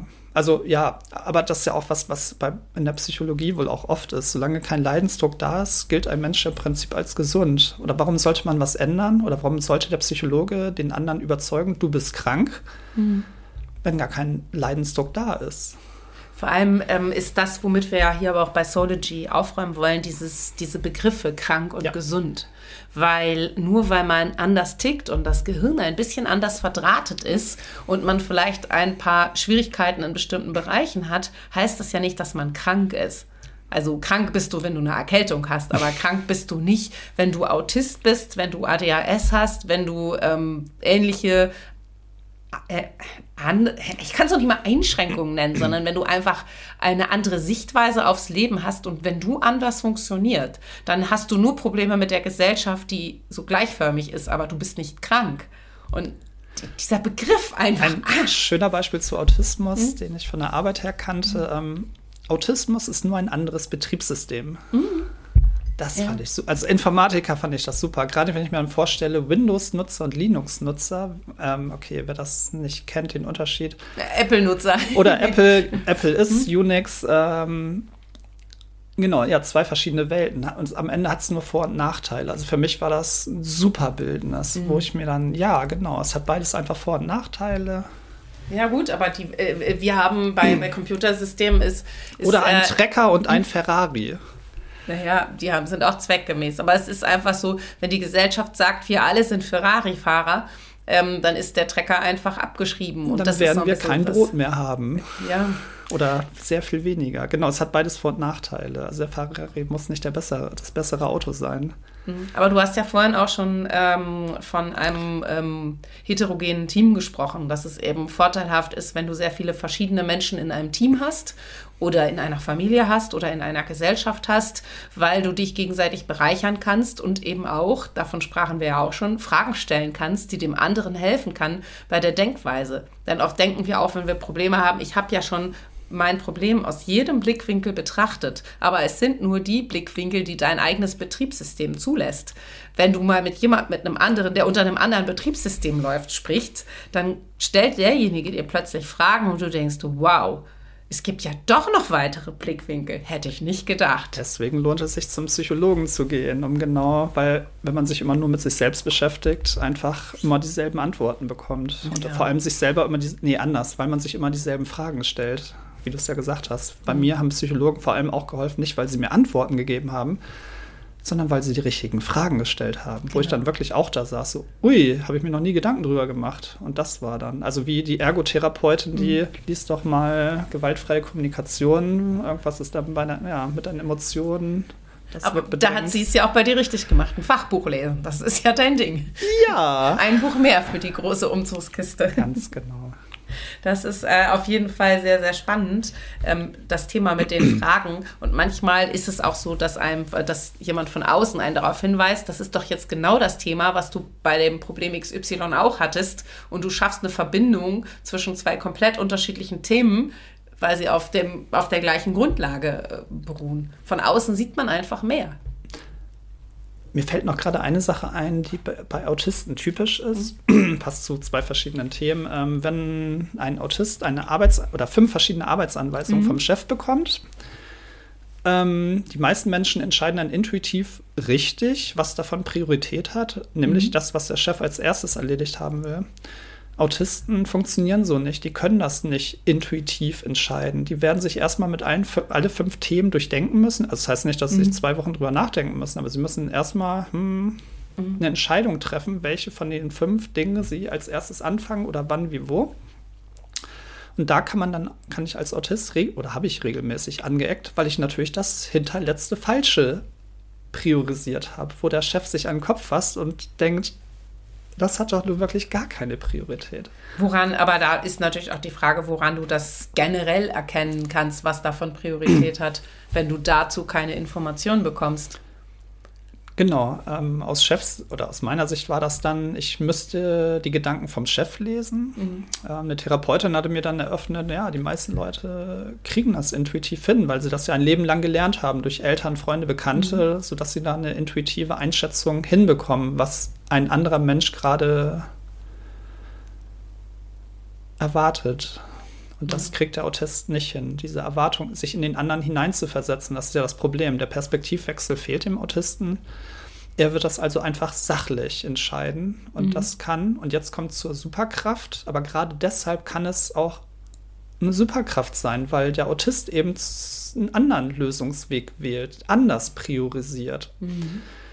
Und um beide Welten, dieses äh, gemischte Team zusammenzukriegen, wäre es aber eben gut, wenn ich als Autist nicht einfach anfange, sondern erstmal, hm, ich habe hier, ich würde gerne mit dem und dem anfangen, weil.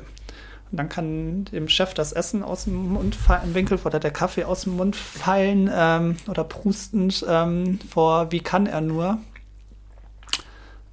Oder eben, und das hatte ich ja auch oft in der, bei der Arbeit dann später, dass sie alle überrascht sind, boah, geile Lösung, wären wir mhm. nie drauf gekommen. Wenn sie, wenn sie sich darauf einlassen. Genau, weil. Wenn sie dich als Superkraft auch wahrnehmen und eine anders, andere Denkweise. Genau, und eben nicht, ja, oder. Mhm. Ja. Ähm, ja.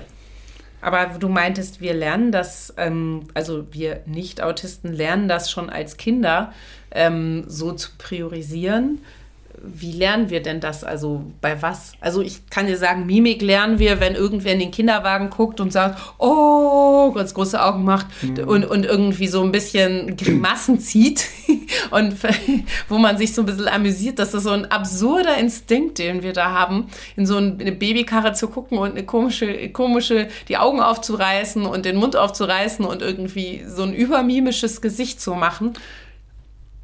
Na, ein Beispiel, was ich mal mhm. gehört habe, dass Mädchen halt lernen, mit ihren Vätern zu flirten, um ihren Willen zu kriegen. Also so, Papa, wäre das nicht eine schöne Idee? Also in einer fröhlichen, äh, ja. also flirten, ja, ist ein äh, grenzwertiges Wort dabei. So vielleicht Tochter. so auf niedlich machen. Ja, niedlich so und äh, so, so bezirzen, mhm. um halt, äh, kaufst du mir mal oder machst du mal, mhm. wollen wir nicht mal äh, zu bekommen. Der Autist geht hin, ich will das und das. Okay. Äh, nein. Schade. Nee, schade sagt der Autist nicht, ist dann einfach sauer, weil ja, äh, was auch Oder immer. Oder Argument, bringt Argument, Argument rein, warum genau. er das bekommen sollte. Genau, und äh, wenn er aber, ja, und so weiter. Also, mhm. und die Tochter oder äh, das Kind, das bei den Eltern lernt, eben mit Emotionen zu arbeiten, mhm. lernt ja, wie die Eltern mit Emotionen dann umgehen. Der Autist wird das nie lernen. Und mit den Emotionen also zum Beispiel auch, wenn der Arbeitsauftrag kommt, an der Mimik kann man ja vielleicht auch schon erkennen, was dem Chef wichtiger sein wird. Im Idealfall, wenn man das erkennt, kann man ja nochmal nachfragen, oh, das scheint dir wichtig zu sein oder besonders wichtig. Ja, auf jeden Fall das zuerst. Ja, aber der Chef sollte eigentlich auch sagen können, aber das zuerst. Also das, das wäre die beste nicht, Lösung dabei. Weil das Problem vom Chef ist ja, ähm, da müsste er Verantwortung übernehmen. Ach so, okay. Ach, du hast ja echt Pech gehabt in deinem Job, so einen Chef zu haben. Chefs Chefs, okay, okay. Aber tatsächlich, du hast dann gelernt nachzufragen, nehme ich mal an. Ähm, ich hatte bei einem Chef, bei einem meiner letzten Chefs jetzt tatsächlich am Anfang gleich das Gespräch ähm, die wahrscheinlich ungewöhnliche Frage gestellt. Ähm, soll ich im Zweifelsfall nachfragen, ob ich was machen soll? Mhm. Oder soll ich im Zweifelsfall machen und du nimmst in Kauf, dass es schief geht und Geld kostet? Das ist eine tolle Frage. Also ja. jeder Chef sollte sich freuen, so eine Frage gestellt zu bekommen. Und er sagte, das, was ich erwartete, mhm. ich habe wenig Zeit, mhm. mach einfach und du sollst aus deinen Fehlern lernen. Ähm, fand ich super. Irgendwann kam der Punkt, dass ich, in, ja, ich wollte gerade, äh, dass ich einen Fehler gemacht habe. Ähm, alle in Aufruhr waren. Es hat gar kein Geld gekostet. Und das Gemeine war, rück, also worüber mhm. ich mich rückblickend sehr ärgere, ist über mich selber. Also mein Chef mhm. war wütend, mhm. er hat das dann korrigiert im Intranet, alle haben es gesehen. Statt auf mich mhm. zuzugehen ah, und zu sagen, hat er mhm. wirklich Fies. mich mit den Tomaten öffentlich beworfen. Mhm. so geht das nicht, wie kannst du nur? Ah. Äh, oder das, äh, auf gar keinen Fall machen wir das. Genau, mhm. ich hatte einen Arbeitsauftrag erteilt. Äh, ja, doch, hätte Geld gekostet. Und es hätte auch was verändert. Es war aber gar nicht so wirklich schlimm. Aber also er hatte recht, sachlich mhm. hatte er recht. Genau, und mhm. jetzt geht's los. Die Art und Weise war schlimm. Und das Schlimme für mich rückblickend war gar nicht, wie er damit umgegangen ist, sondern jetzt meine eigene Verantwortung. Mhm. Ich, obwohl ich ja extra gefragt und ich wusste es in dem Moment, mhm. oder ist es mir so aufgefallen. Ich hätte natürlich zum Chef gehen sollen, hey, weißt du noch, wie ich da vor, mhm. ne? Mhm. Da hast du mir gesagt, ich, ich, nehme in Kauf, dass du Fehler machst, frage mhm. nicht nach. Ähm, und ich habe mich nicht getraut, hinzugehen, ihm das zu sagen, mhm. aus Angst vor seinen Emotionen. Mhm. Gar nicht, kann ich dass total er nachvollziehen. wütend reagiert. Genau, und äh, rückblickend wäre es mir aber lieber gewesen, diesen Konflikt in Kauf zu nehmen, dass er wütend mhm. wird, dieses Arbeitsverhältnis total schrecklich wird. Als Informatiker hätte ich jederzeit einen anderen Job finden mhm. können. Ähm, Stattdessen habe ich das gemacht, was ich früher mal gemacht habe, ist mir aber auch eben viel später erst aufgefallen. Ich habe ihn einfach immer gefragt ab jetzt. Was Oha, ihn natürlich gener ihn richtig genervt, genervt hat. Ja. Aber das mit dem ähm, Konfliktscheuen kann ich total nachvollziehen. Das habe ich auch schon in vor allem so Beziehungen gehabt, dass ich tatsächlich lieber die Klappe gehalten habe und den Konflikt vermieden habe, bloß um die Harmonie beizubehalten und keinen Streit zu provozieren, was ähm, das Fazit hatte, dass am Ende der Beziehung alle, alle Themen auf den Tisch kamen und es richtig gekracht hat. Ja. Und dann lieber sofort sprechen, vor allem auch bevor ein Konflikt entsteht, ähm, als Sachen derartig ähm, ja, brodeln zu lassen. Ja, aber auch das ist Üben und das wird man selbst, wenn man sich das vornimmt, nicht bis nächste Woche hinkriegen, sondern es ist etwas, was selbst wenn man wirklich regelmäßig das versucht und übt, zwei, drei, fünf Jahre dauern wird. Vor allem meistens auch aus Situationen, äh, meiner Erfahrung nach, lernt man aus Situationen, wo man hinterher denkt, ich habe falsch entschieden, ich hätte es anders machen sollen und diese Situation immer mal wieder überdenkt ähm, das hängt, bleibt irgendwie hängen und irgendwann macht man es dann anders. Irgendwann kommt der Punkt. Leidensdruck. Ja, wo man richtig reagiert. Und ähm, hattest du noch Notizen gemacht? Jede Menge. Okay. Aber ich will die gar nicht zur Hand nehmen, sonst wird es zu perfektionistisch. perfektionistisch. Nein, ich, ich, ich, meine nur, haben wir jetzt ähm, wir sind die Fragen aus der Community durchgegangen und mhm. du hast eben sehr viel zum Autismus allgemein auch noch ähm, erzählt, ja. was letztes mhm. Mal natürlich auch zu kurz kam, weil wir bei deiner Lebensgeschichte waren. Ah, mhm. ähm, jetzt ist, äh, hattest du gesagt, du wolltest sehr gerne auch über das Thema Perfektionismus sprechen. Wollen wir das heute noch? Haben wir noch Zeit dafür? Ja, Zeit haben wir genug, aber tatsächlich nehmen wir wirklich schon eine Weile auf.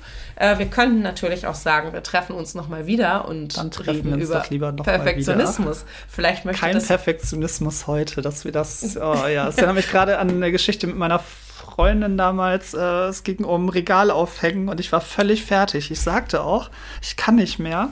Und sie so, oh, das ist doch nur mal eben. Na, das ist ja nur mal eben. Und ich bin mitgegangen und danach hat sie sich auch über sich selber geärgert, weil ich wirklich zusammengebrochen bin. Mhm. Ich war so fertig danach, dass sich richtig Sorgen um mich gemacht hat. Und das hatten wir dann noch ein paar Mal, dass wir dann dieses Wortspiel hatten, ja, nicht, dass es wieder wie mit dem Regal wird. Mhm. Spiegelschrank. Spiegelschrank, nicht Regal. Ja. Äh, dass ja. man das einschätzen kann. Aber Perfektionismus, ähm, ja, wie gesagt, vielleicht möchte das auch jemand der Kollegen dann äh, im Gespräch machen. Ich, ich freue mich auf jeden Fall, äh, wenn du nochmal wiederkommst und danke dir ganz, ganz herzlich für das tolle, spannende Gespräch. Ja, danke schön. Danke für die Vorbereitung, die tollen Fragen. Es hat Spaß gemacht. Ja, auf jeden Fall. Und ich hoffe auch, ähm, liebe Zuhörer, dass ihr auch ähm, gerne zugehört hast, auch wenn es diesmal nicht eine chronologische Lebensgeschichte war, sondern wir einfach viel durch die Themen gesprungen sind. Ihr habt heute sehr viel über Autismus gelernt, das auf jeden Fall.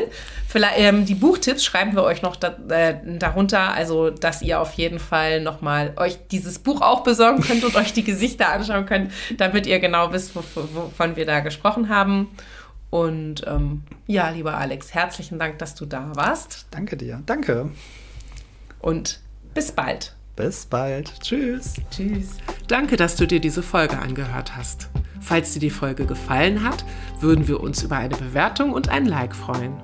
Folge uns auch auf Instagram oder schau auf unserer Website zoology.info vorbei, um noch weitere Infos zu erhalten.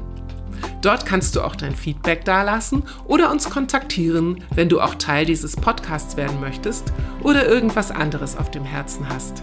Wir hören uns.